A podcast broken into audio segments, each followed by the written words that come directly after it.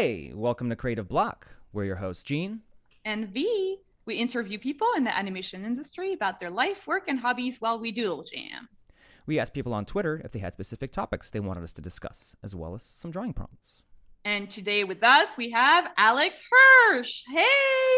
What's up? I Gene, I appreciate your podcast voice. Is that whoa hey? Is that your catchphrase? No, I need a catchphrase. Does he have a catchphrase? I- but whoa hey isn't terrible. I, thank you. I customize uh, the intros for our guests, so it's a it's a artisanal handcrafted intro. oh, thank you so Um, much. For, thank you so much for that whoa hey. I'll bring Yeah, it home. yeah, I'll put yeah. it on my mantle. thank you, thank you. Uh, amongst all your awards, Alex, tell us who you are and what you do. Hi, I'm Alex, and mostly I just waste time on Twitter and order Postmates and wait for the pandemic to end. Yeah. That's 99% of my life. Um, but Mhm. uh, I'm best known for uh, being the creator of Shrek. Uh, no, I, I oh wow! created it. Th- thank you. Yes, no, it's it's based on an actual ogre I know very well. Didn't no, know that. Wow, I uh, I I am Alex Hirsch. Um, I work in animation. I created a cartoon show on the Disney Channel called Gravity Falls. Um, I've been a consultant, writer, producer on a number of projects. Uh, Mitchell's versus the Machines, uh, Inside Job, which is out now, um, and a bunch of other things that I'm probably going to forget. Um, little caveat before we get into it: I'm I'm getting over a bit of a cold, so if I say anything that makes no sense, blame Nyquil. Okay. Cool. we'll take advantage of that. Um so uh yeah, give us a little Spark Notes version of your career and how you got into animation and uh, you know, your school Yeah. So I mean, I'm. all that. I feel like I've known so many animators and artists and people in this industry, and, and I often ask them the exact same question that you asked me, and I usually get more or less the same answer, which is like, I don't know. It's funny. I talk to people in other fields. You know, I talk to somebody who's in finance or somebody who uh, you know is in music, and and they say, oh, I thought I wanted to be this or I thought I wanted to be that. And when I talk to animators, it, it tends to seem like this almost calling that just like they, they pop out of the womb with a mm-hmm. pencil and a ravenous need to express themselves with drawing. So so usually the origin Yep. story is like clouded in like the murkiness of like early childhood of just like, oh, I I was bad at everything else and this brought me joy and I decided to cling to it like a life raft and do nothing else and now suddenly I'm an adult and I'm questioning all my choices. But yeah, I mean it's it's the same thing. It's like, you know, I remember so many of my earliest memories are like like maybe my actual first literal first memory is like being like a baby Mhm. like in a shag carpet with like green carpet fibers like you know like towering over me and looking up at a television playing the fantasia sequence of the t-rex attacking the triceratops and being like like this is my creation myth. Like i'm not religious but i am seeing cartoon dinosaurs Mhm. and i'm i'm baptized in the glow of this television. And as i be you know gain the ability to speak and walk i will continue to orbit this glowing cartoon like a moth around a flame. You know i, I think when i was in elementary school it was like the 90s so it was sort of the first disney uh, you know first post 70s disney renaissance. And you know i was obsessed with you know i was obsessed with mickey mouse. I loved aladdin um, and I was really into comic strips. Like uh, I was really into Calvin and Hobbes. I was obsessed with Calvin and Hobbes, Mm. um, and I was obsessed with The Simpsons. And just as far as I could tell, the real world was scary Oh, and yeah. cold and gray and angry, and cartoons were fun and delightful and made sense, and I could relate to them. Um, and you know, as, as early as I can remember, the idea of wanting to be something was I oh I want to make comic strips just like Mhm. Calvin and Hobbes, and then and then I got into middle school, and The Simpsons became my entire world. It's like, oh, I want to be Matt Groening. I want to make a cartoon show, um, and uh, I I got lucky enough that a friend told me about um, the California State Summer School for the Arts (CSSSA) uh, animation summer program when I was in high school. Oh, nice. Um, and I applied to that program and I got in, and it was like a complete life changer Mm. because I went from being in high school, you know, you're like the one or two people in your class who can draw, and then suddenly I went to animation uh, camp and everyone could draw way better than me, and I was like, oh man, I thought I was good. I'm way behind. I'm going to, you know, I came back for junior and senior year of high school, and I was like, I'm gonna stop. I'm gonna stop going outside. I'm gonna stop playing video games. I'm gonna stop having hobbies. I'm gonna stop making eye contact with people. I'm only gonna work on my portfolio. And like, this is it. This is my life calling. I need to get better. And yeah, uh, you know, applied to Cal Arts, made a film every year, made a bunch of amazing friends, had the best, best, best time at college. Like, I really had just like a you know magical Hogwarts college experience. And so many of my friends who I was like, oh, I think this guy's a genius. Um, but you know, everyone thinks that about their best friend in college. It's like, no, my friend was Pen Ward. He went to make Adventure Time. Mhm. My friend was Adrian Molina. He went to go direct Coco. Um, like, like I got really lucky in my Cal Arts class that I would just happen to be there at a generation with some really, really extraordinary, uh, talented Mm. creators. Um, and uh, you know, it's like literally like, oh, I, I, if I, if you're playing Dungeons and Da- Dragons, it's with Pat McHale, and wow, he's got really cool, unique drawings. It's like, oh, this guy goes on to create Over the Yeah, Garden no Wall. Like, kidding. it there's, there's sort of a weird secret who's who of future brilliant nerds that I just I worship my friends at Cal Arts. I was like, they're so good. Does anyone else notice this? Um, and uh, it's been this amazing thing watching so many of them go on to do such incredible things. But um, after Cal Arts, I did the uh, Pixar apprenticeship, Mm. um, and I did the story training program, and it was really really fun. Uh, but I I was really impatient. Um, I think I've always been super impatient. I I, I get really excitable and really enthusiastic, and I just kind of want to make something immediately. And I kind of any obstacle in my way, I try to see if there's a shortcut. And I remember being at Pixar. It it was I I. I really loved the training program, but then I talked to a few friends who had graduated a few years, years before me to see like, wow, you work at Pixar, you did this training pro- pro- program, you were offered the job, you you know you won the reality show, you, you stayed on the Survivor Island, and now you're at Pixar. What are you doing? What's your job? Uh, and I remember one of them, one of them was uh, they were working on WALL-E, and in the original version of WALL-E, I guess in the first animatic, uh, the humans that were in the spaceship didn't have noses, Mhm. um, but they, they're like humans had evolved to being blobs that were noseless, and but then they changed the story. They're like, oh, actually, they, they should have noses. They should be human. So there was a board artist who was just adding noses to thousands of storyboards. His entire job was just drawing noses, and I was like, you were one of the best artists Wow. in Cal Arts, and your whole job is drawing noses. And then I talked to another artist who his entire job was he was working on Up, and he was just coloring in the balloons. Like they, they had an animatic screen for the executives, and the executives were like, you don't really get the fun of these balloons unless they're in color. thing. So this guy was just spending like weeks and weeks just coloring in balloons. Oh, And I was like, They're the, the best balloons, though. Yeah, well, I just had this feeling of like Pixar's amazing, but I'm too impatient to draw noses and color balloons. Like I want to make a cartoon now. I want to write dialogue. Um, I, I want to come up with characters. Um, so I, I didn't Yeah. take the Pixar offer, and I went to work on a show called Flapjack Mm. um, because Flapjack had all these all these CalArts classmates that I had looked up to: Pen Ward, Pat McHale, J.G. Quintel, Somvilay Xayaphone, uh, Thurop Van Orman, um, like all these guys that I went to school with that I thought were amazing, and they said you could come here and write stories and come up with characters and write dialogue, and I, I was like, okay, I'm, I'm going to do that. Um, worked at Flapjack for a little bit. Uh, started doing some. Took a few development meetings. Did one with Disney. Um, they asked if I had any show ideas. Uh, I came up with a couple show ideas in a weekend, pitched them to Disney. Disney liked the ideas. Uh, I had a second meeting with them where they said we like we like one of these ideas more than the other. I, I stayed up all night and did a bunch of storyboards and pitched them.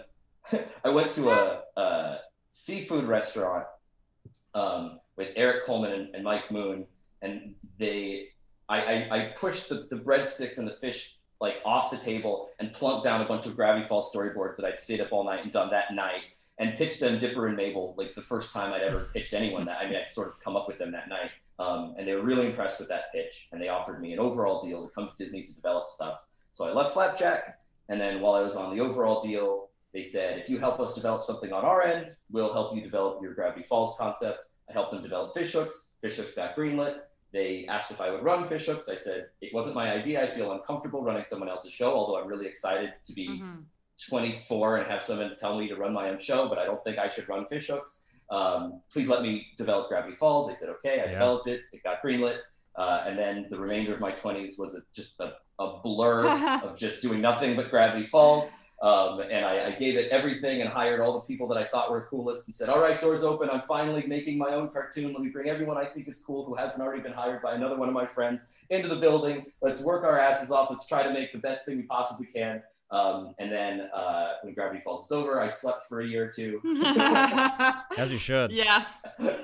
um, and since then, I've been uh, working uh, on a number of different projects, some announced, some unannounced, and I'm currently uh, in an overall deal at Netflix uh, where I'm a producer on a few projects. Uh, Inside Job is the first one of the projects that I'm a producer on to, to come out. Um, and I'm currently working on uh, an untitled Alex Hirsch project uh, where I'm free from the shackles of Disney Mhm. uh, and now have the freedom to make the most insane thing I could possibly imagine. Uh, and uh, maybe it'll be great. Maybe it will collapse under the weight of its own psychotic ambition. That will be up for the audience to decide. Uh, and then I got a little a little cold, um, and I'm o- I'm getting over the cold, and now I'm here talking to you guys. Wow. That is amazing. I love how concise that was. Yeah.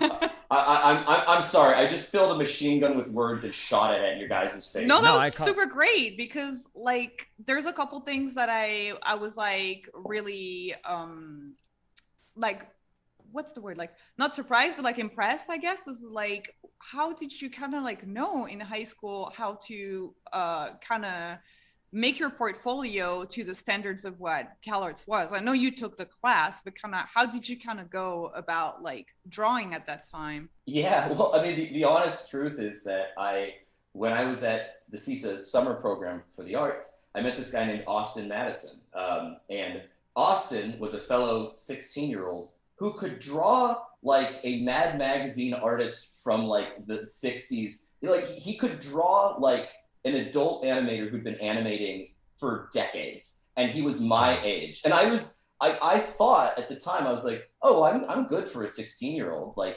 I, like how could anyone possibly be better than me at this age because all I do is draw. So Mhm. surely no one could possibly. And I didn't know it was possible to be that good that young. Um, and as soon as I saw Austin Madison's drawings, um, it- you know, over the summer, and I came back to my high school, it was like, I was like, oh my god, like, like. Like I can draw like one or two or three of my own original cartoon characters from a three quarters view. I suck at hands. I can't draw cars. This guy can draw hands, vehicles, horses, dinosaurs from any angle. God, horses. Yeah, he could he could draw them from different angles and different styles. I can do one thing kind of badly, and so I like I was just like, okay, crap. Uh, I, I remember like going on to you know this is the days of like dial-up internet and AOL Instant Messenger. Like Mhm. I was looking for PDFs of like Andrew Loomis how to do like uh, you know like old illustrators from the 30s like how to you know how, how to draw realistic human forms for advertising, and I was just like frame by framing every piece of animation I had and just like meticulously copying and then doing figure drawing and then doing life drawing and just like just trying to like level up my stats in every single category um, because I I didn't I thought my stats were good and I realized they were total garbage Mhm. um, and I still barely barely got in like I was on the wait list um, like you know if, if some if, if, if some kid hadn't uh, you know I don't know had to take a sabbatical year or something I would not have been in that year um, like I, I was never the best draftsman um, like to me sort of drawing was the, the tool to entertain but drawing itself was always like challenging for me. I wasn't amazing at it. Um, so it, it i just threw the kitchen sink at it if that makes sense. yeah yeah yeah yeah totally and that you're actually touching on something that i wanted to ask you as well. Sure. so like you um talk a lot about like drawing and going to CalArts and everything but you your career ended up being more one of a writer right? Yeah totally. Yeah and how did you kind of flex that muscle because in the story that you told it's you we hear mostly about drawing um obviously you watched Yeah. a lot of cartoons but there's got to be more to that right yeah uh, here i'm trying to add to your guys' beautiful board We got Yes. one one Alex there, Doodle. there he is um, these are all these are all amazing by, by the way him. this this this frog Zeus gets a shining gold star this is, this is Thank you. phenomenal We got good Um, prompts. Yeah, well, so that honestly, uh, that's a great question, and that really sort of was a turning point for me, which was like I I always really loved writing, um, and in middle school and high school, like my favorite class was English.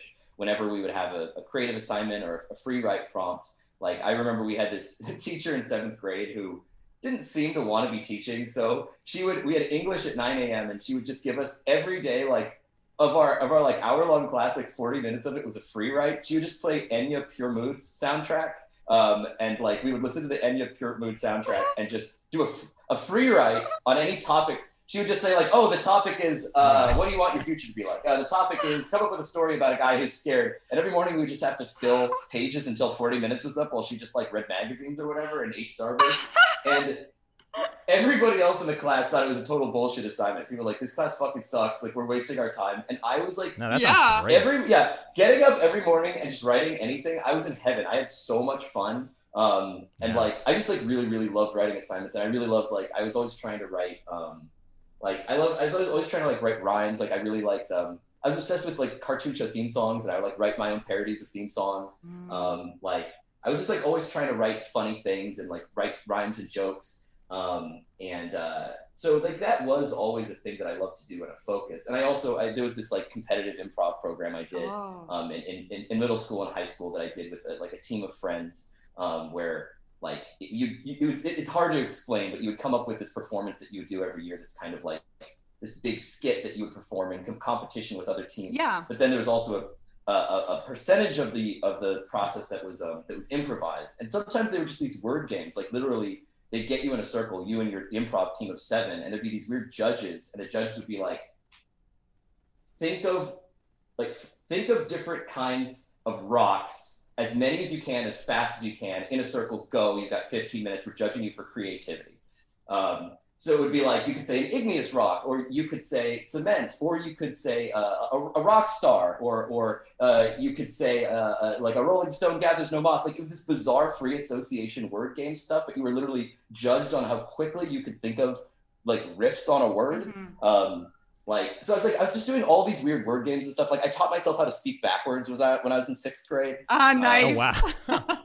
Can you still do that? Uh, God no. Uh, and I wasn't great at it then. But so like words always were something I had like a great like fluency with, and like even like when I was really young, I was like obsessed with reading Mm. like anything. Like like the first book I ever read was uh, uh I think Through the Looking Glass, and I was just like so mesmerized by the fact Yeah. that there were like riddles and acrostics and like poems and puns and stuff. So like I was always like very verbal. Um, but then but then I, I loved animation, so I tried to teach myself to draw. And and when I went to Cal Arts, I was like, I'm gonna try to become the best artist I possibly can. And for freshman year and sophomore year, all I did was like try to get better at drawing, try to get better at drawing, try to get better at drawing. And my I sucked as an animator. Like I did not have the consistency of form necessary from pose to pose to pose to create any sense that this thing exists in physical space and isn't just you know wobbling around. I was terrible at it, um, and it it hurt because I was doing the same amount. I was working just as hard as everyone else. In fact, I was working a lot harder than a lot of my other friends who just naturally kicked ass at animating. Um, and and this is where I learned that talent was real. yeah. It's just easier for some people. Well, this is this is a huge debate. I, I see people debating this all the time. It could be a really contentious subject, like does talent exist? And the way that, in my mind, I know that talent exists is that in in middle school, I studied way, way, way, way, way harder at math than my buddy Kevin. My buddy Kevin wiped the floor with Mhm. me and then would just go play soccer and play Earthworm Jim on the Sega Mhm. Genesis and not even think about it and just naturally rule at math.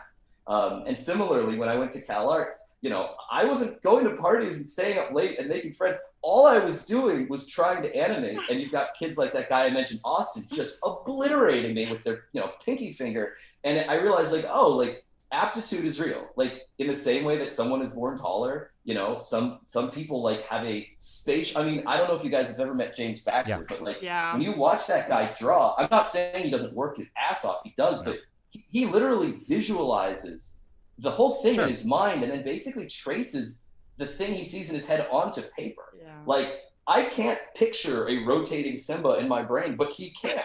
You know, and, and, and, and if I dedicate my life to being able to picture a rotating Simba, I'll never be as good as James. I'll get better, like, but I'll never be James, you know? Mhm. And so, like, at Cal Arts, I started to recognize, like, fuck, I am giving it my all and I am not catching up with the other kids. And then my sophomore, my junior year of Cal Arts, we had a storyboard class um, that was, it was all about, we didn't use pencils, we had to use Sharpies, and we were only drawing on like big cards. And our teacher would give us these basically like free write assignments where he'd say, okay, I need you to storyboard a scene. Everybody's got half an hour. Um, it's about somebody who goes to a blind date and they're surprised by who their date is. Go.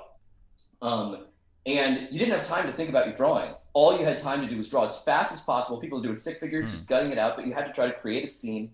And I was in heaven. I, I was having so much fun. I when I would put my boards on the wall and pitch them, everybody would laugh and they would they would crack up and they'd be quoting my boards later to me. And I realized like this is this is my aptitude.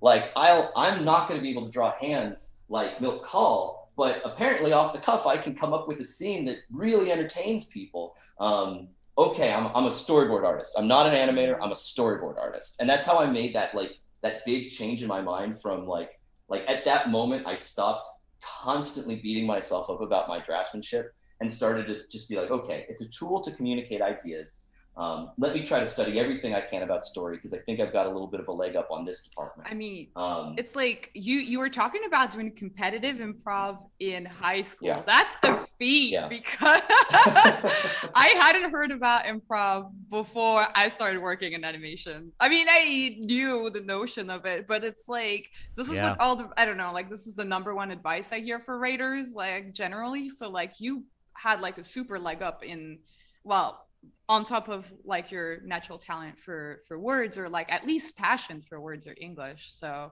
uh, that's really cool Well, I was always I was always really into it, and I was obsessed with it. Like in high school, I had the um, Simpsons guide to all the Simpsons episodes, and I memorized like I memorized the I noticed patterns. I started to be like a Jon Vitti and John Swartzwelder and Bill Oakley and Mhm. Josh Weinstein Simpson episode is often better than this writer or that writer Simpson. I was like I was like, what are my five favorite Simpsons episodes? Wait, they were written by the five my five favorite Simpsons writers, and I started like itemize them and be like, okay, why are some episodes better than others? Right. Which ones make me laugh and which ones don't? And why do some feel longer than others, even though they're all the same Mhm. length?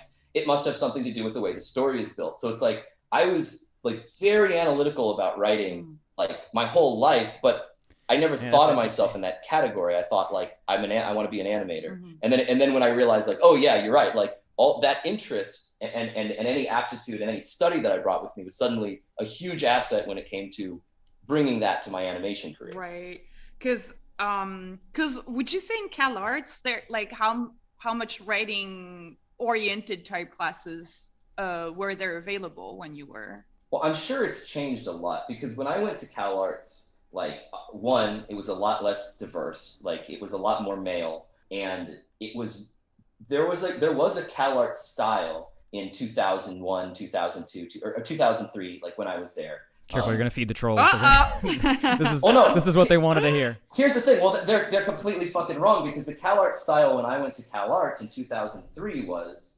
uh, it was generally what it, you know. If, if you took your CalArts students in 2004 and you blended them in a blender, you would get a friendly white Mormon guy in cargo shirt in cargo shorts with like a Jurassic Park T-shirt and with a portfolio full Yeah. of drawings trying to draw as much like Milt Kahl in the 70s as possible like all of them drew Mhm. like like this very specific like jungle book um uh, 101 dalmatians like it was all about like roger Yeah. with the roger nose and the roger hands playing the piano um, and and these beautiful pencil tests and these guys were like really figuring out how to do that style of drawing and that's and, and everybody wanted to draw like that get into pixar and work on work on the incredibles and that was that was the CalArts style um, and and it was very specific to Yeah. that. Um, and you know, the teachers, the teachers were all over the map. Some of them said, "Oh, here's how you can draw to draw like a classic figure drawing art. Here's how you can draw like Michelangelo." And then others were saying, "Here's how you can draw like." Um, you know the show that I'm currently working on on on Nickelodeon. Like there was no there was no faculty, there was absolutely no degree to which the faculty was instructing on style at all like every teacher had a completely different perspective like the the daytime faculty were people were like old timers who like worked in the, the 70s and 80s on a bunch of experimental stuff and they were always just like be experimental let your freak flag fly if you want to make your trees purple paint them purple and then the nighttime faculty would be people working at disney or cartoon network saying like oh here's how to get a job and here's here's what we know about portfolios but everybody drew differently so there was absolutely no instruction about how to draw style but there's just these generational tastes that happen mm-hmm. you know, and, and that was the taste at the time. So like most CalArts students, when I went to CalArts, had no interest in eh, eh, eh, the animators had no interest in writing.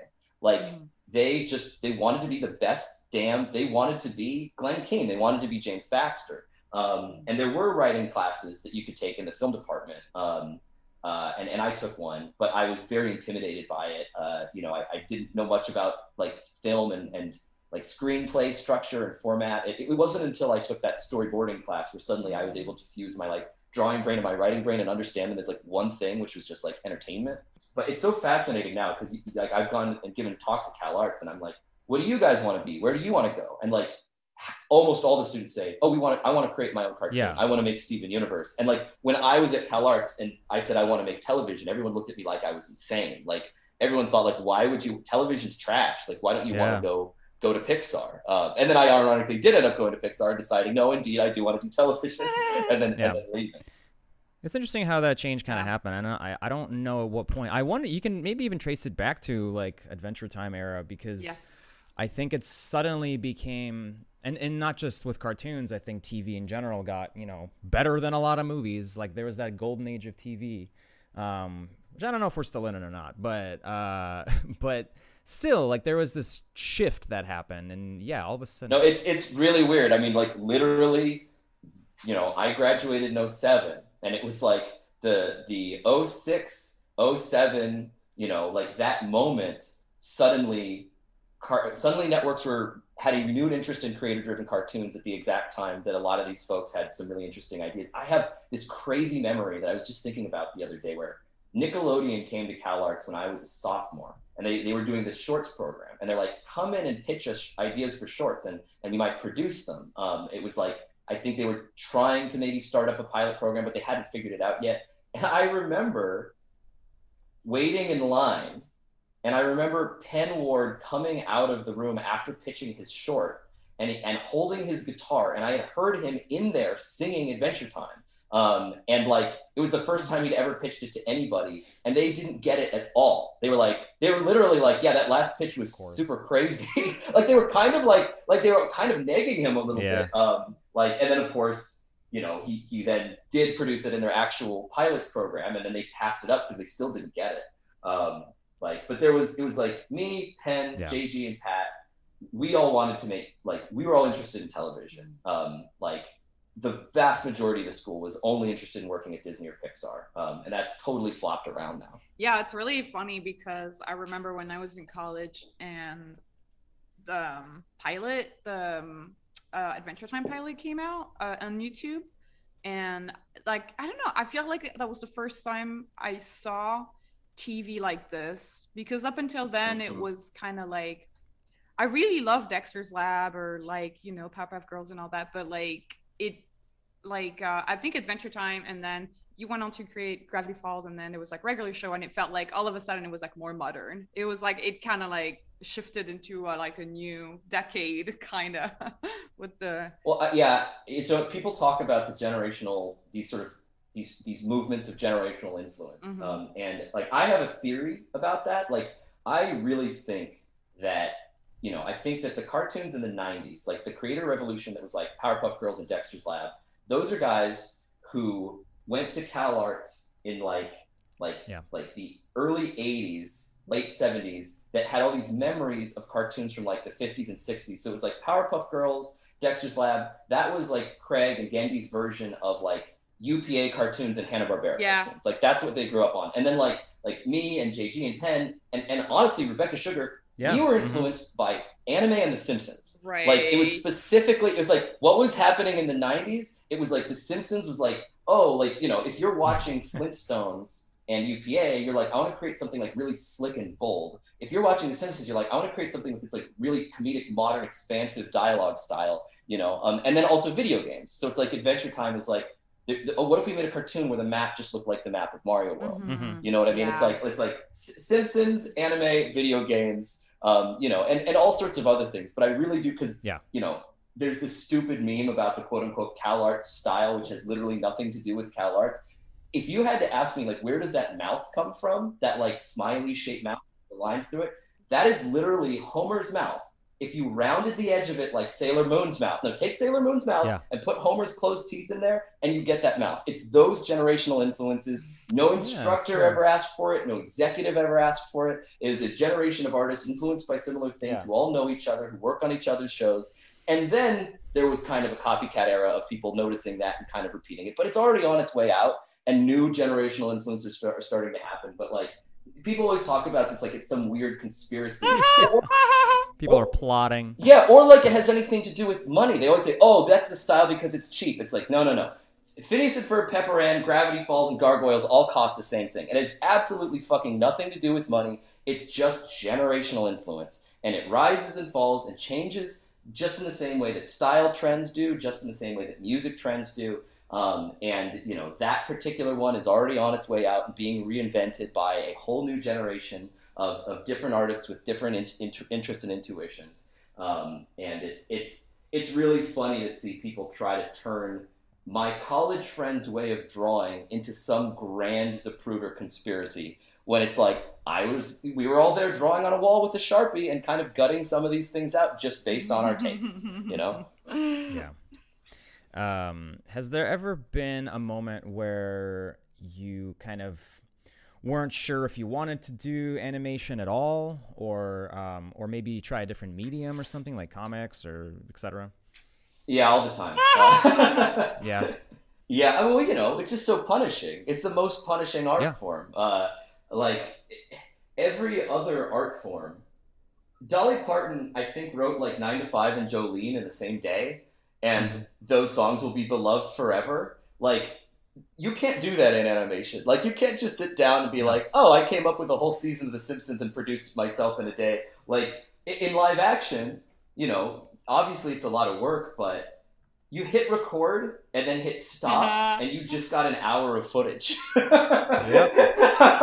and like you know, my, my senior year of CalArts, I, I experimented with anim- uh, with live action a little bit. I, I made a few just kind of experimental live action films, including some where I tried to add animation, and it was like I had so much fun, and the effort to reward ratio of like. Oh, I'm just like playing around, and now I have something to watch and edit and throw music on top of, and, and like, like animation is it's it's like black magic. It's like the dark art. It's like stitching together a Frankenstein of, of dead things that shouldn't live and then like electrocuting it to life by taking your life, having it leave your body and enter this cartoon. It takes everything within you to barely make it seem like it's alive and conscious. Um, and it's so difficult. So, I mean, yeah, I'm always thinking like, why don't I just pitch a reality show about uh, like eat, competitive eating uh, in Hawaii, and then I'll just get to eat and be in Hawaii. Sounds like, good. Sounds well, a it's lot. like yeah, like the guy who did um that HBO show White Lotus. He literally just came up with like, what is a show that would allow me to hang out in a resort for like a month? And I'm like, man, Mhm. ana- animators don't get to live that life, you know? No, we don't. Yeah, it's like uh, Adam Sandler always makes these movies that like end up in some resort, and it's like a bunch of dudes just hanging out on the beach, and it's like they just got to have a paid vacation. A, a hundred percent, a million Yeah. percent. Yeah, I mean, It's an I, amazing scam. I, I often do I often do have like you know like like think about like live action is a medium that I love because you have to be spontaneous and you can create things quickly and iterate quickly and it's you don't really get that quick iteration that spontaneity in animation as much um, like and, and I do sometimes just generally you know question I, I, I make cartoons because it's fun for me, and I, I, I think I, I think people like the things I make. But I don't have any illusions that like I'm changing the world. Like I feel like every single nurse and every single teacher uh, is probably more valuable than like all of Disney animation put together. Yeah. like in terms of just like helping people in the world, like I, I don't know. Like I know a lot of animators who are like the power of storytelling is saving lives and changing, and I'm like, eh, if you want to change lives, like go work in a soup kitchen. Like, like yeah, like I think it's I think there's irresponsible storytelling and there's better storytelling, but like I also in my mind I'm like my way of trying to help the world is if I make money through this thing I'm good at that's fun, maybe I can donate that to worthy causes. But like I, I- like sometimes there are days where I'm like, should I just like quit this and work for the Bernie Sanders campaign? Like what am I doing? Yeah. You know what I mean? no, I've had those moments too. I think that I think that um, there is something to be said for, like you mentioned, like the responsible storytelling, and Yeah, um, yeah. if somebody wants to make a gag and you know based animation that's great but i do sort of feel like for all the pain and suffering that that we that i've had to endure to get to the point where i am and you probably feel the same it's like i i can't not try to push for certain representation or thing you know I- Absolutely. I- Absolutely. Well, I, and I want to make it clear. that's the benefit Yeah, I want to make it clear. I think there's a spectrum of better to worse media. Um, Yeah. Like, and I think that if you have an audience, there's a there. If you have a large audience and a captive audience, there is a responsibility to think about. You know, am I putting something useful and good out there, or am I am I you know there, no i think that's good i think that's a good bit of uh wisdom i guess or or or I'm just being cranky. Well- no, but it's good you have perspective because it is like, you know, especially during the pandemic, you Oh, know, yeah. you're like, why am why, why do I still have a job? Yeah. Yeah, you know yeah, what yeah. I'm saying? It's kind of it, you kind of it gets pretty existential in that way. So I guess it's good to always kind of like go back to the the root of like why is this medium uh what what is the is there is it important if it is you know like why is it important so like i think you've answered that in a very thoughtful way Yeah. which makes a lot of sense Something that I've uh, kind of struggled with sometimes is, is, you know, we are talking about high art and low art, and like, I feel like, you know, I've dedicated my whole life to, to this thing. And so to me, it's very important. And obviously, like what you're saying, like, this is not at all uh, anything that's life saving or anything that's that important in the grand scheme of things. But within the paradigm of like animation or uh, art, I guess, I often struggle with like people put fine art on such a pedestal and treat it with such like reverence. But animation to the world at large is not, nobody really thinks of it as high art most of the time. It's just like entertainment fluff. Is do you have an opinion on that within just animation it's or, or uh, art itself as a medium? Yeah, I mean, I, I think that I do think that's changing a little bit though, and, and I think it's changed a lot even just in our lifetimes because like I don't, and maybe it's because I'm so cloistered in the animation industry and because I'm connected to animation fans, but I see a lot more passion in fan spaces than I see in conversations about fine art right now. um, you know what I mean? It's And- generational, right? yeah, and, and maybe it's because I'm not hanging out in the fine art scene, but I do think that like you know, as working in, in, in television and movies, which are which are you know popular arts, I, I, I feel that there is a there is a passion and a love and a connection and an obsession with the stories being told in the popular arts that, that I don't that I don't see outward. So it's it's even even though maybe and even a pretension sometimes. I mean, I feel like I feel like I see them all the time. People, you know, online who are animation connoisseurs and who will pick apart why this one cartoon is the second coming of Jesus and why this other one is a crime against nature and, and with, with, with all the pomposity of a classic fine arts professor, you know. So I, I do think we are we are we are gaining that type Mhm. of respect and expectation and also because that's the thing it's like what what comes with the respect of fine art also comes with the absolute savagery of fine art criticism. Um, Yeah. and so i think animation is beginning to gain that respect and that savagery um, and i think it's it's a beautiful thing. Like i want people you know as someone who creates stuff i want people to care about it and, and love it and, and engage with it.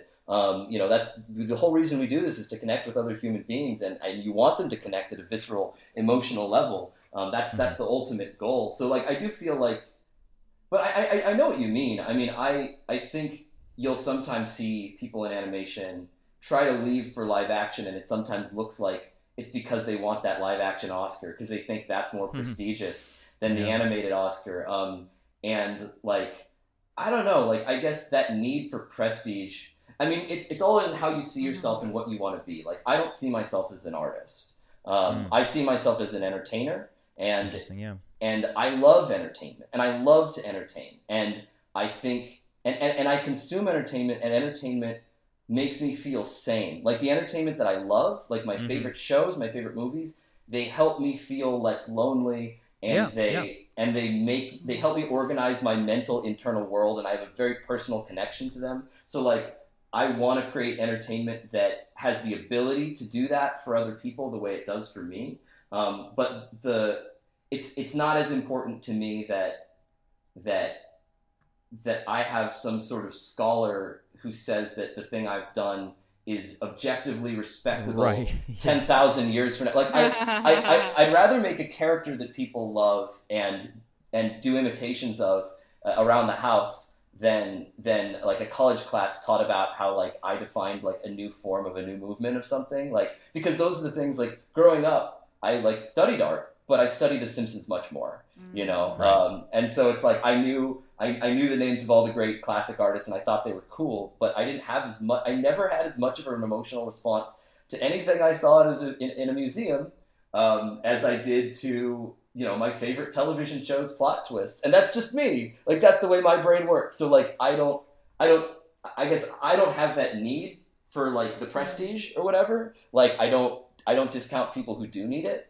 Um, like, and I work with people who I consider to be absolute fucking absolute golden ass artists, like real, true foundational artists, and I see them pushing like their corner of like their medium forward, and I respect the hell out of it, and I, I want to do that in everything I do because it's just interesting, um, and because I respect it. But me myself, like, I'm trying to create entertainment, and I, I don't think that's a dirty word. Like, I'm like, I want to create thoughtful entertainment. I want to create Yeah. engaging entertainment. I want to create entertainment that engages you emotionally, that makes you laugh, that makes you interested. But where it goes from being entertainment to art, that that line, I just don't concern myself with that. And if I get lucky and my Right. entertainment accidentally starts becoming art because we cared so much, then I'll like let someone else say it's art, you did it. But like I stay away from saying like it has to be art and I'm an artist Yeah. um, because that carries with it like such I don't know such such power and drama that like I'm like like I'll let someone else decide that you know what I mean I'll just try to say like is this is this compelling and am I compelled and if I'm compelled I hope other people will be too you know I think that makes a lot of No, totally. sense. Yeah. What are you were talking about like some of your favorite movies or TV shows help you make sense of life? What are well, obviously The Simpsons, but what are the ones that you saw recently that did that for you? I mean it's I'm a weird person so my answers are gonna be very weird Let Um, hit us with it. like well it's like i had this is the biggest difference between uh, like um, one of my best friends michael rianda who, who directed mitchell's versus the machines which Oh, i he's been on the think show. which i think has a fucking shot at the oscar this year. I'm gonna call it and i'm gonna say i I think hope it's gonna i think it's gonna get the fucking oscar. I could be totally wrong uh, but if i'm right if someone listens to this later then i'll say he called it. Um, Yeah. but you know mike loves film.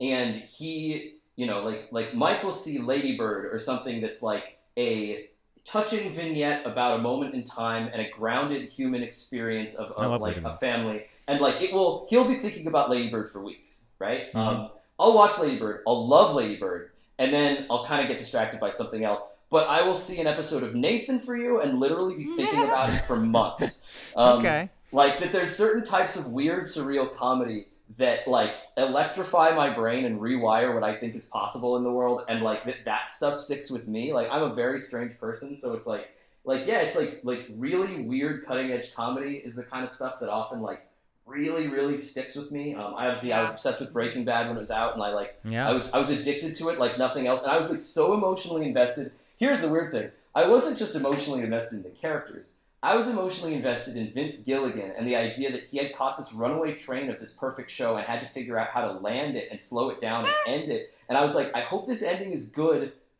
to show me that it's possible to make a thing that's good that ends well because it's so hard to end a television show. Like I'm invested in Walt and Jesse, but I'm also invested in like can the Breaking Bad writers' room take this plane Right. and land it Mhm, when it's mhm. like ninety percent of the time it's impossible to have a good finale. You know, so like I get Yeah. really, really wrapped up in the drama of not just a show, but even the drama behind it and the and the sort of like like can this be done? Um, like you know, right Yeah, now I'm not sure if there's a show that I'm like like. Oh, uh, Succession! I'm like totally addicted to Succession. I got Um, watch that. like just love it's it's hard because it, it's like really unlikable characters and like the 1st few Mhm. episodes you're like I hate everybody but if you can stick through to the finale of season one I think you will be like a thousand percent hooked. Like I don't know anybody who's made it through that season and then by the Okay. end wasn't like obsessed with it. You know. Yeah, there's definitely a buzz around it that I feel like is similar to other shows where it was like you got to stick with it. You're like I swear to God, like it's, it gets better by the end. So I gotta I gotta check it out. So, Breaking so- Bad is an interesting one. Oh, go ahead. Oh, just, just Nathan for you and Succession. You know. Okay, okay. Those, those, Those are, are very those are the interesting things. Yeah. Yeah, uh, yeah. Breaking Bad's funny because like when they, you know how when they showed like the gun in the beginning of whatever uh, last season that was, like they didn't know what that was gonna be. Like so, it really was just like it really was this story that they didn't quite know how it was gonna land, and so uh, Well, it's that's- fascinating yes. to know that stuff. they all agree on it and it's like Yeah. a magical thing you know what i mean Mhm. like I, I i've talked to rebecca about like midway through steven where the whole team really knew each other and i, I get the sense that like because i asked her like how the hell do you do continuity with 11 minute episodes Yeah, like and and she would talk about like well we do these pitches and after each pitch we would have the entire team debate whether every character was in character and i'm like i don't know i, I never Wow. how do you have time for that like i still Yeah. don't understand it um, but I bake it into the schedule. yeah, I guess. I I was gonna ask about well I th- I think it's fun I think a lot of people don't realize that animation and and TV as well is is not as plotted out as they think. Like it is, like you were saying, like it's just this train that's just like going, and you're just hoping that it's not going to go off the rails. And so, like, it's a miracle that everything comes together the way that it does.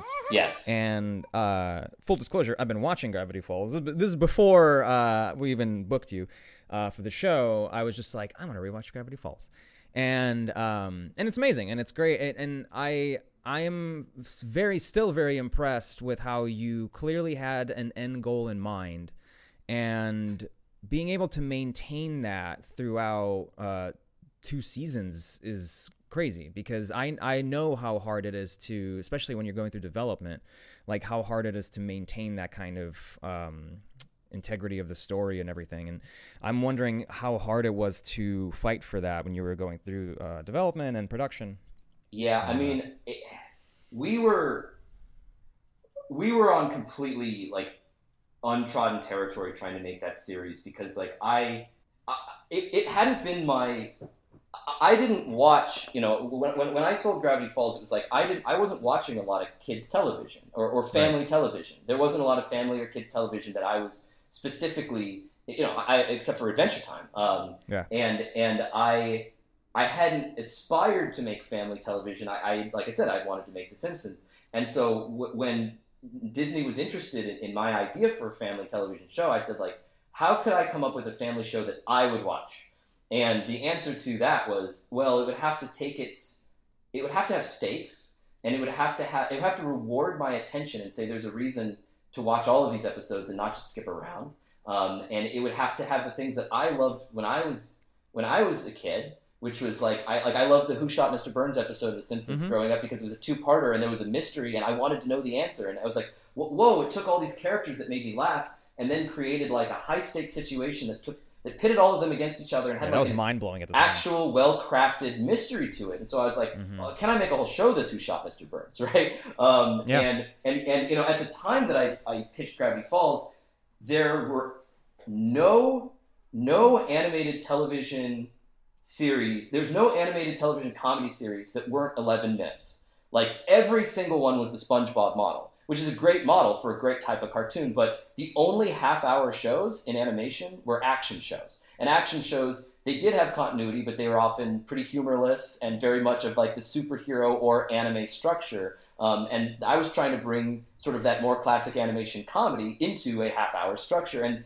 there was nothing like that when I pitched this. You know, streaming was barely a, like like Netflix was barely a thing at the time, and so like the idea of a show that you know tastes like a Cartoon Network show, but has like right. a, a, a, Fox show length, and then maybe has like you know, but the continuity of an action show is just nothing like that at all. Um, but that's why I was interested in making it. I was like, I'm not watching a lot of family animation. The type of family animation I would want to see would have to have all those ingredients. So we're gonna do it.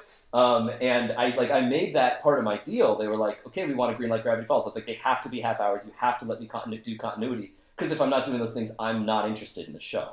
Um, and I I thought that the reason that nobody had done that yet in the animation kids animation space was that maybe uh, no one had thought of it, or maybe uh, folks were just following trends, or or or, or, maybe I was some genius, and, and, and that's why no one had done it. And then as soon as I started doing it, I realized the reason nobody had done it was it's an insane, impossible thing to try to do. And it, it, with, with the budget and timeline of a family network, trying to do something that has you know the continuity of, of a live action series and comedy comedy of a Simpsons show. Like you know they have twelve Harvard writers, and and we're lucky if we can get four buddies together. You know, yeah. and, and we have to do twenty episodes a season. It was just one of these things where it's like, oh oh, we're trying to fit an elephant through the eye of a needle here, and we are building the plane as we're flying it, and we're just gonna have to figure it out. And like you know, to Disney's credit, they were really supportive. Like like the creative executives were really excited by my enthusiasm, really believed in my vision, and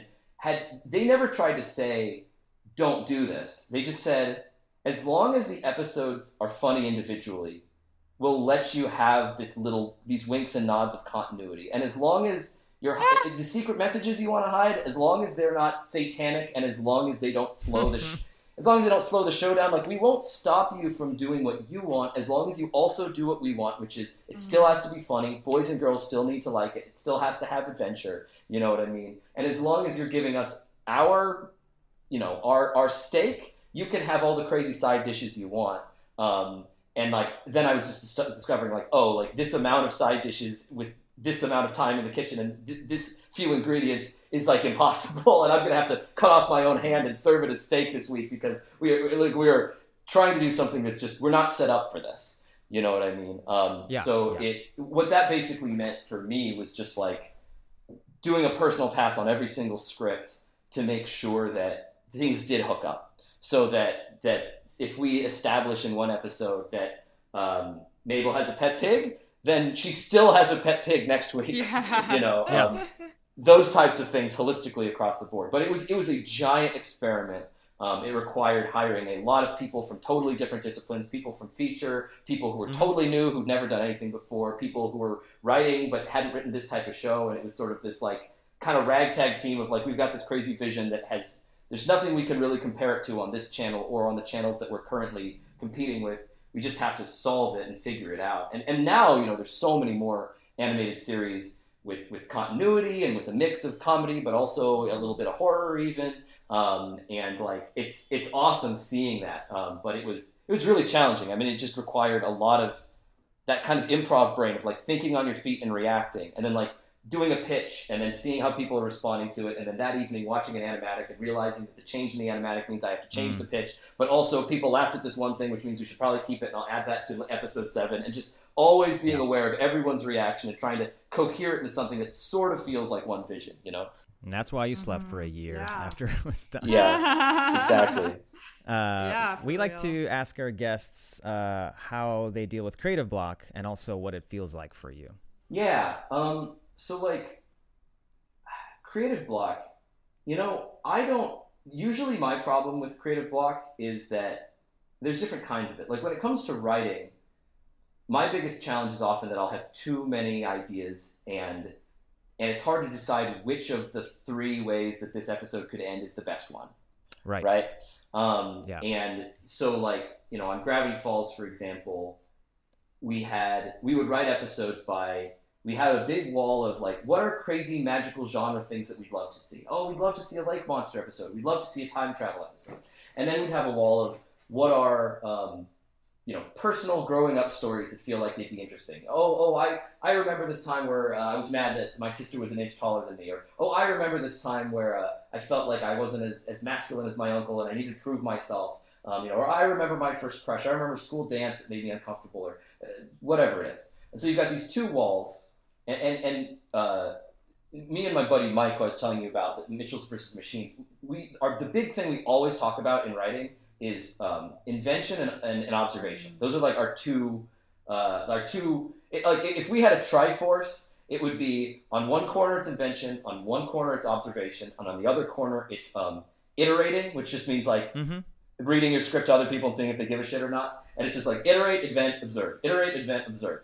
And so like on that wall, it was like invent was the magic side, observe was the childhood memory side, and then iterating is the part where it would get challenging, where I'd sit down and I'd try to puzzle piece these two things together and say, okay, like you know, if I'm going to do an episode about twins, I'd do an episode about twins and growing up, and I remember being a twin and people always thinking we were the same person. So, oh, what if we did an episode where Dipper and Mabel meet another pair of twins that are much better at being twins, that actually do act Mhm. like identical twins, and that and that do have a stronger bond. And Dipper and Mabel start to feel like they're bad twins. Okay, great. That's what, okay. That's interesting. Okay, well now what's the magic of the episode? Okay, well, okay, well there's a there's a trope in media about like spooky twins who seem psychic or even finish each other's sentences. There's the shining twins. There's Children of the Corn. Yeah. Wh- What if Dipper and Mabel encounter these other spooky twins that seem perfect, and Dipper and Mabel try to be like them, and then they realize that their differences actually are their strengths, and and there's some third act set piece where the spooky twins do something scary as a result of being too similar, and and you're like, okay, those pieces seem great, and then you step out, okay, Act One, Act Two, Act Three. What does Dipper want? What does Mabel want? Is there a B story with Soos?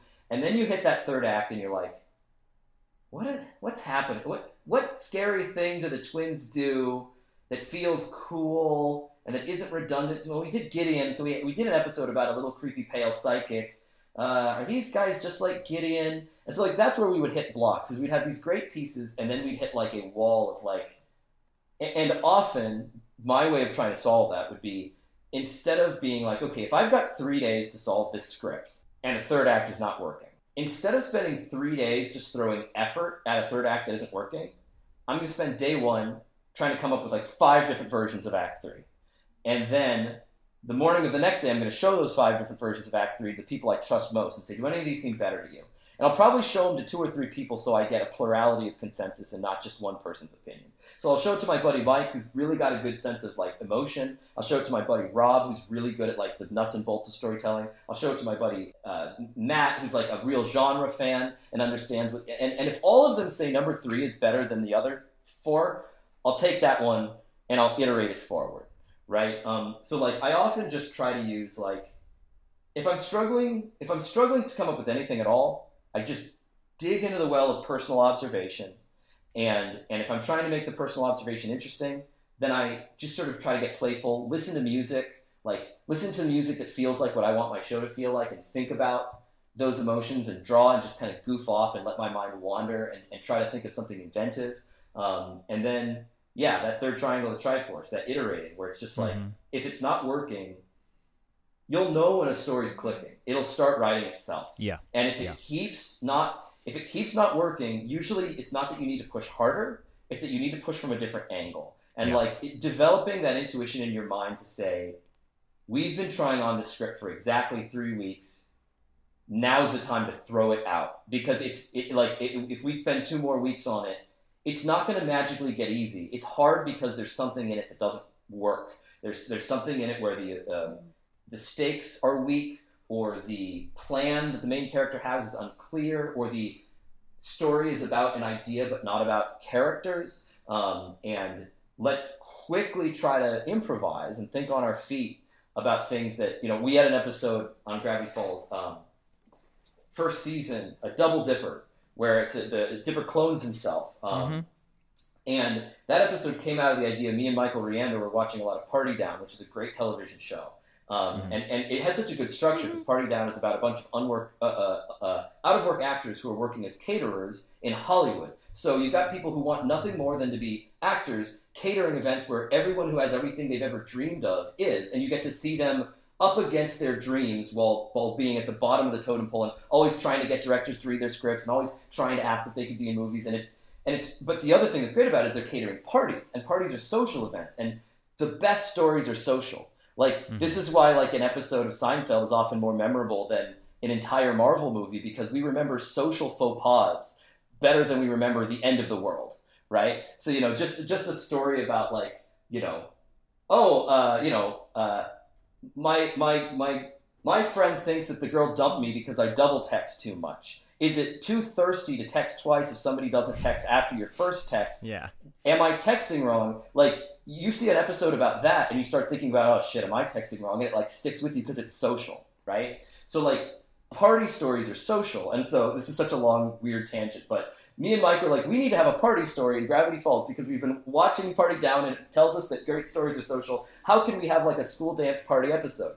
Okay, well maybe Grunkle Stan is throwing a party at the Mystery Shack. Why? There's literally no reason why Grunkle Stan should throw a party at the Mystery Shack, but we know that Grunkle Stan's greedy, so we'll just say that he's trying to get kids to come to the Mystery Shack and that's why he's throwing a kids party. Doesn't make any sense, just go with it. Alright, great. What are the wants? Alright, what would Dipper's want be with the party? Well, when I was a kid and I went to parties, I was really scared of dancing, so maybe Dipper wants to stop mm-hmm. the party.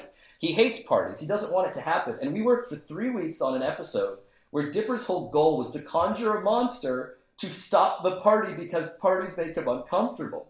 Um, and it was terrible because Dipper was super unlikable. The story Hmm. didn't go anywhere. The story kept hitting a wall. And I think, you know, if it had been an 11 minute episode instead of a 21 minute episode, you probably could have slid by because it's just half the length, and half the length means half the need for dramatic investment, and it can just be a silly little one off. But 21 minute episodes are unforgiving. If there isn't a, a, a grounded emotional core, you're going to get bored around minute seven or Yeah. around, around minute like 13 where you notice that it's not going anywhere. So, like, that's an episode that we were just like pounding our heads. And then finally, we had to admit, like, it's not working. We have to throw it out. We need a brand new want what's a better want for Dipper? And somebody's like, maybe Dipper just wants to dance with Wendy. And I was like, well, okay. Observation. When I was in middle school, I was terrified of dancing with a girl. I never would have been n- naive enough to think I had a shot. And then I was like, but But I've been writing Dipper like myself, and nothing's been happening. So what if Dipper was more naive? That is. what if he had a sweet optimism? what if he was trying to ask Wendy to dance, but he was scared to ask Wendy to dance? So he tried to get someone to help him, and he only trusts himself. Okay, holy shit! And then like in ten minutes, we came up with the whole episode, right? Um, and it was like Just clicked. yeah. Well, and, and, and, and what, what it required, what it required was being honest about what wasn't working, tracing it back to the character's motive, and making a change. And in that one, it was like, Mhm. okay, I have to Mhm. agree that Dipper's not me, let him be a little bit sweeter than I am, and suddenly he's flawed in a lovable way, and now you want what he wants. And so, like, like, like, creative block sometimes means throw it, cutting out the tumor and, and starting over. you know what I mean? Like, just Yeah. just saying, like, like I've I've read this in front of an audience, and no one's connecting to it. There's something under the hood. It's not just a superficial change. I need to quickly iterate on something that, that actually gets a reaction out of a room and not just lie to myself and pretend it's working because I have a deadline and I and and, and maybe maybe I'm secretly a genius and everything I touch is great and then a year later have the episode come out and realize no the you can't trick the audience you can't trick the audience like they will they will tell you if it it. sucks yeah Quick exactly question: Would you ever write a show or episode or anything in in a genre where like all the characters are unlikable, kind of like Succession? W- would that be so? would you do that, or is that just not really in your like um, favorite place you write? I have a hard time with it. I, I, I, I really love. I don't know. I have a hard time. I think I, as a writer, need need to need to love my characters in order to care enough about them to even finish the script. Um, Sure. Like, but as an audience, I can absolutely enjoy deplorable, irredeemable characters if if the world that they're in bloodies them Mhm. up enough Mhm. that I can enjoy like learning like like like the, like the job of a if you have a show like Succession where the characters are terrible, the job of the show is to build up these monsters and then to constantly slice them and make them bleed and show you what's inside Yeah. them and and like and and that voyeuristic look inside the monster is like oh there's me inside this monster I can relate to them now I'm bonded, and I'm almost bonded double because I started out so skeptical. Now the fact that they made me care makes me trust them even more. Like I, I love it when shows do that, but me as a writer myself, I don't think I have the patience to get through a script with a character who I actively loathe. You know what I mean? Like I just, Right. I, yeah. I, I just, I, I, I, something about me, I, I, I, I, I can't do it, but I respect people who can. You know? yeah, totally. I was just wondering. I was just wondering about like your sensibility on that because that's like, yeah, that's really funny. Um, more questions. Uh, we've got some good questions from Twitter that we'd love to ask you. Um, from at Cash Cash. Uh, what was it like gradually getting more responsibility with your positions as you went further in your animation career? And would you recommend people try to rise in a similar way, or is it okay to stick to a position you're comfortable in? Um, I went from uh, board artist with only a few boards under my belt to showrunner running an entire team way Wow. too fast, way too fast. Um, Yeah. And even though I don't regret it and love the work that I did and, and, and made some of the best relationships in my life, all my so many of my favorite people, lifelong friends I met on Gravity Falls, and we were in the trenches together. Um, but like, I think, I think the best, if you want to be a showrunner one day, um, I think working in storyboarding and and and, and directing and, and scripting is a really really good um, really really good area to spend a lot of time because that's the that's sort of the blueprint stage and if that stage is broken it, it sort of doesn't matter the following stages they can't you, yes. beautiful Mhm. construction can't fix a broken blueprint so i think Right.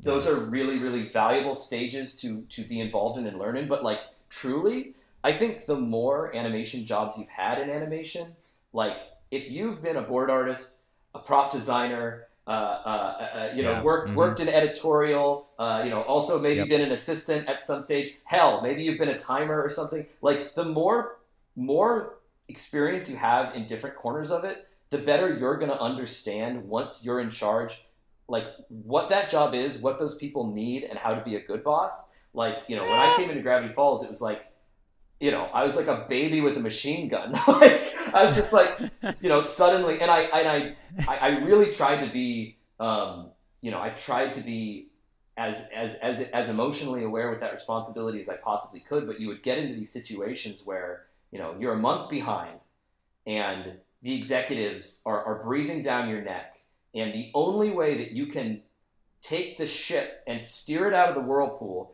is by locking yourself in the captain's cabin and like you're like holding with all your strength that wheel like all the way like left to pull it out of that out of that whirlpool and and and then you know then somebody will tap on your door and say hey i need you to prove something and you'll be like if i let go of this wheel the the, the boat is sinking! You know what i mean? And like and, and then people Yeah. are like geez prickly pear in there. And you're like yes. Yeah. and, and you know it, and you're like, oh, I, uh, I, I wish I was a little less prickly in this moment, but I'm like, I'm literally trying to save all of us right now, and like, you know, like it's those are the things where like nothing can really prepare you for being a showrunner. Like even if you've done all the other jobs, like the creative responsibility and the balance between Yeah, the pressure. yeah, the pressure and the balance between I want to have a workplace where I brought all these wonderful people together and I want everyone to feel um, valued and respected um, and and to and, and to understand that their work is meaningful um, and to feel like and to feel safe.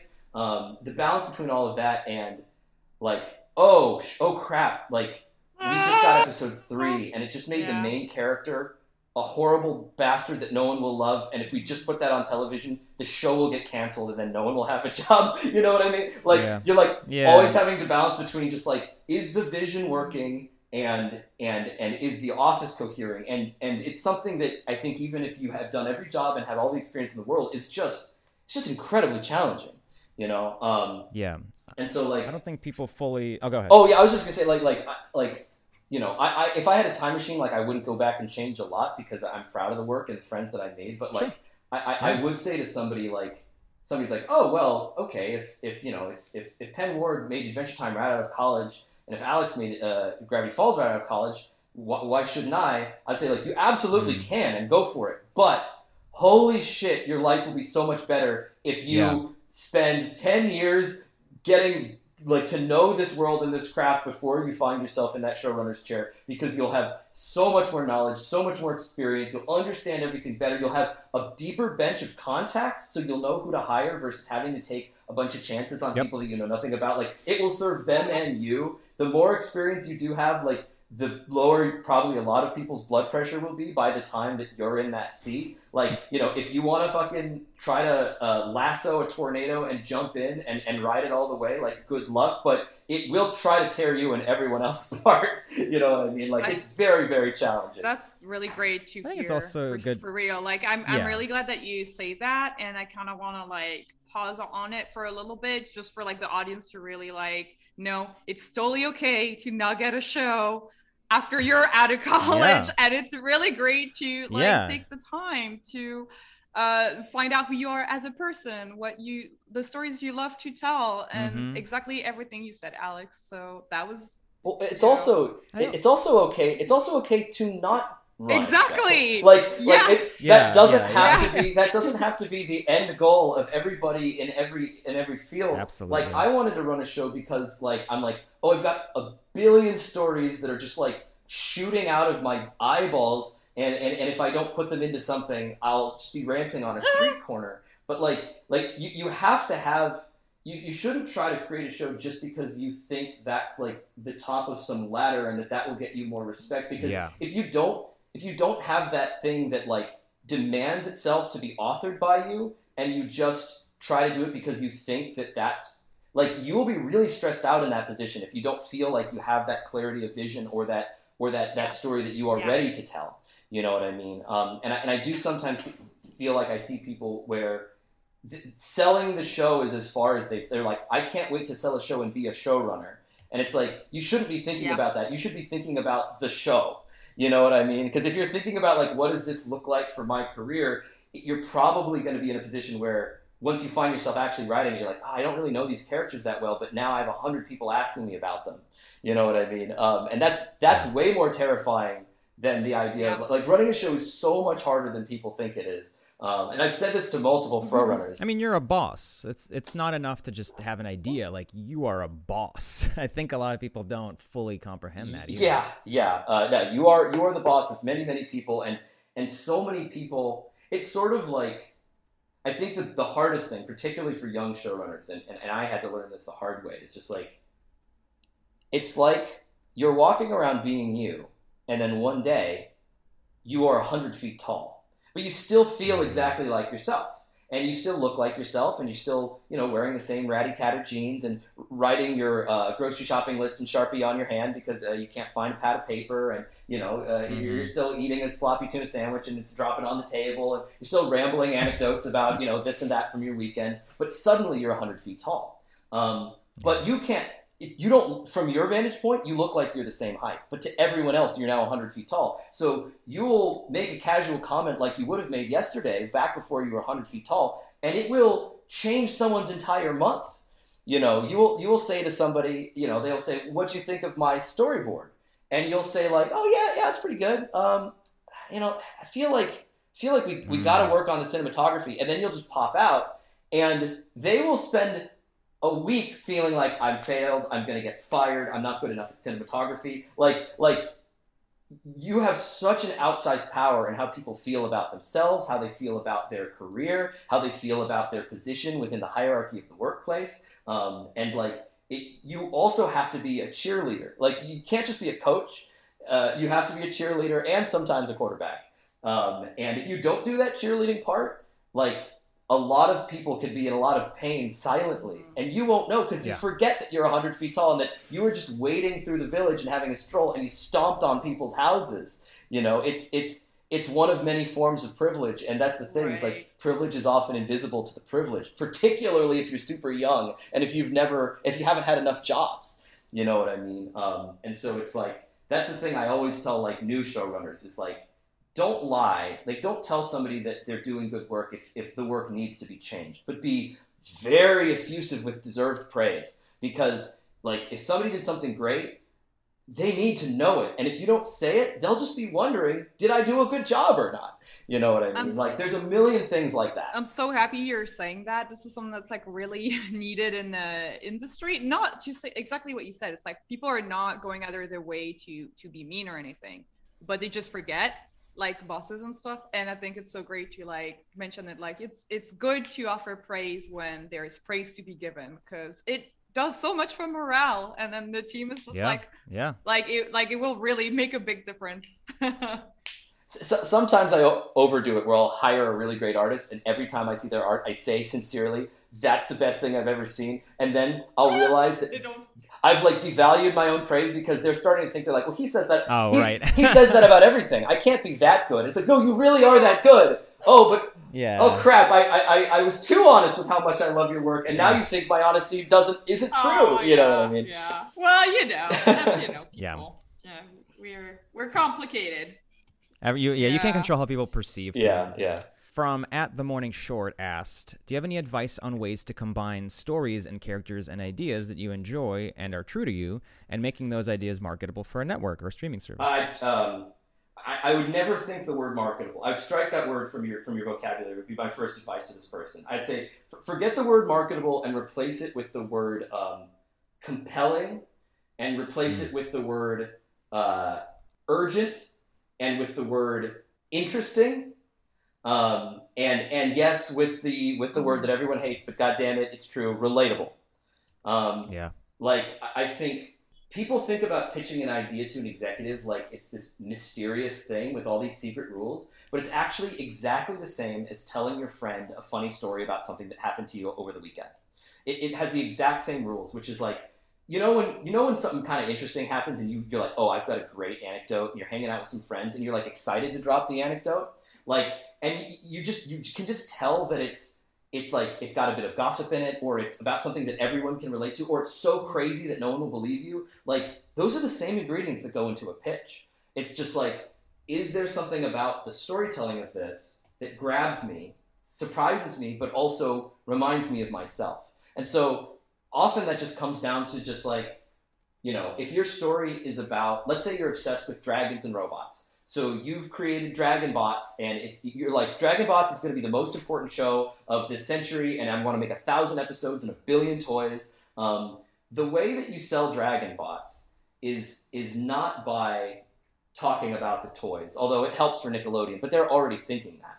The way you sell Dragon Bots is by being like, okay, well, what's like, what are the relationships between these Dragon Bots? Okay, this Dragon Bot has always been overshadowed by his older brother Dragonbot, who gets all the praise from their Dragonbot mom, who's the Dragonbot chieftain. So my Dragonbot has to prove himself, but he's uh, he's the only Dragonbot who uh, you know can't do X, Y, or Z. Well, now anyone who's ever been jealous can relate to this story. Or this Dragonbot is in love with a uh, what's the opposite of a dragon and the opposite of a robot? Um, uh, I, A fleshy goblin. I, Yes. I don't know. yes, this this dragon bot is in love with a fleshy goblin, but uh, fleshy goblins are forbidden from the dragon bot village. Well, everyone knows what it's like to have unrequited love. It's like you're, Yeah. you're looking to add the emotion, the urgency, the relatability in even the most outlandish, ridiculous story. It's like when Justin Roiland and Dan Harmon came together to make Rick and Morty. It was Justin Roiland had a bunch of ridiculous jokes about making fun of Back to the Future, and Dan Harmon said, "Put Mhm. them in a house, make them a family, and have it be that if Doc Brown really was your uncle, everyone would feel insecure all the time, and it would poison their relationships."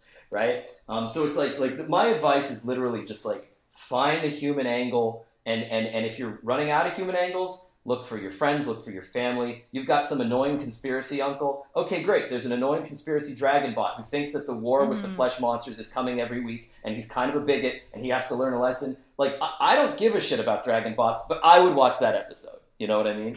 Yeah. I mean, everything is just a skin, right? Like uh, the whatever the show is about, usually it's just about human human emotion and like you said, like people are like you're talking about party down, you know, it's just about social interactions. That's all it everything really comes down. Yeah. to. Well, if the dragon bots are Um, arguing about whether it's okay to double text, I'm gonna sit through the whole episode because I'm like, yeah. is it okay to double text? I think Yeah. I think everyone should double text fearlessly and not count their texts like it's some kind of game. But maybe I'm a Well, fool, that's you know. Yeah. Um, I would watch that episode of Dragon Bot. Yeah. Uh, amazing. Let's work on that pitch. Yeah. Yeah, I um am so thankful for all the advice that you're dumping on everyone who's listening to the podcast right now. This is so useful, so great, and really well condensed.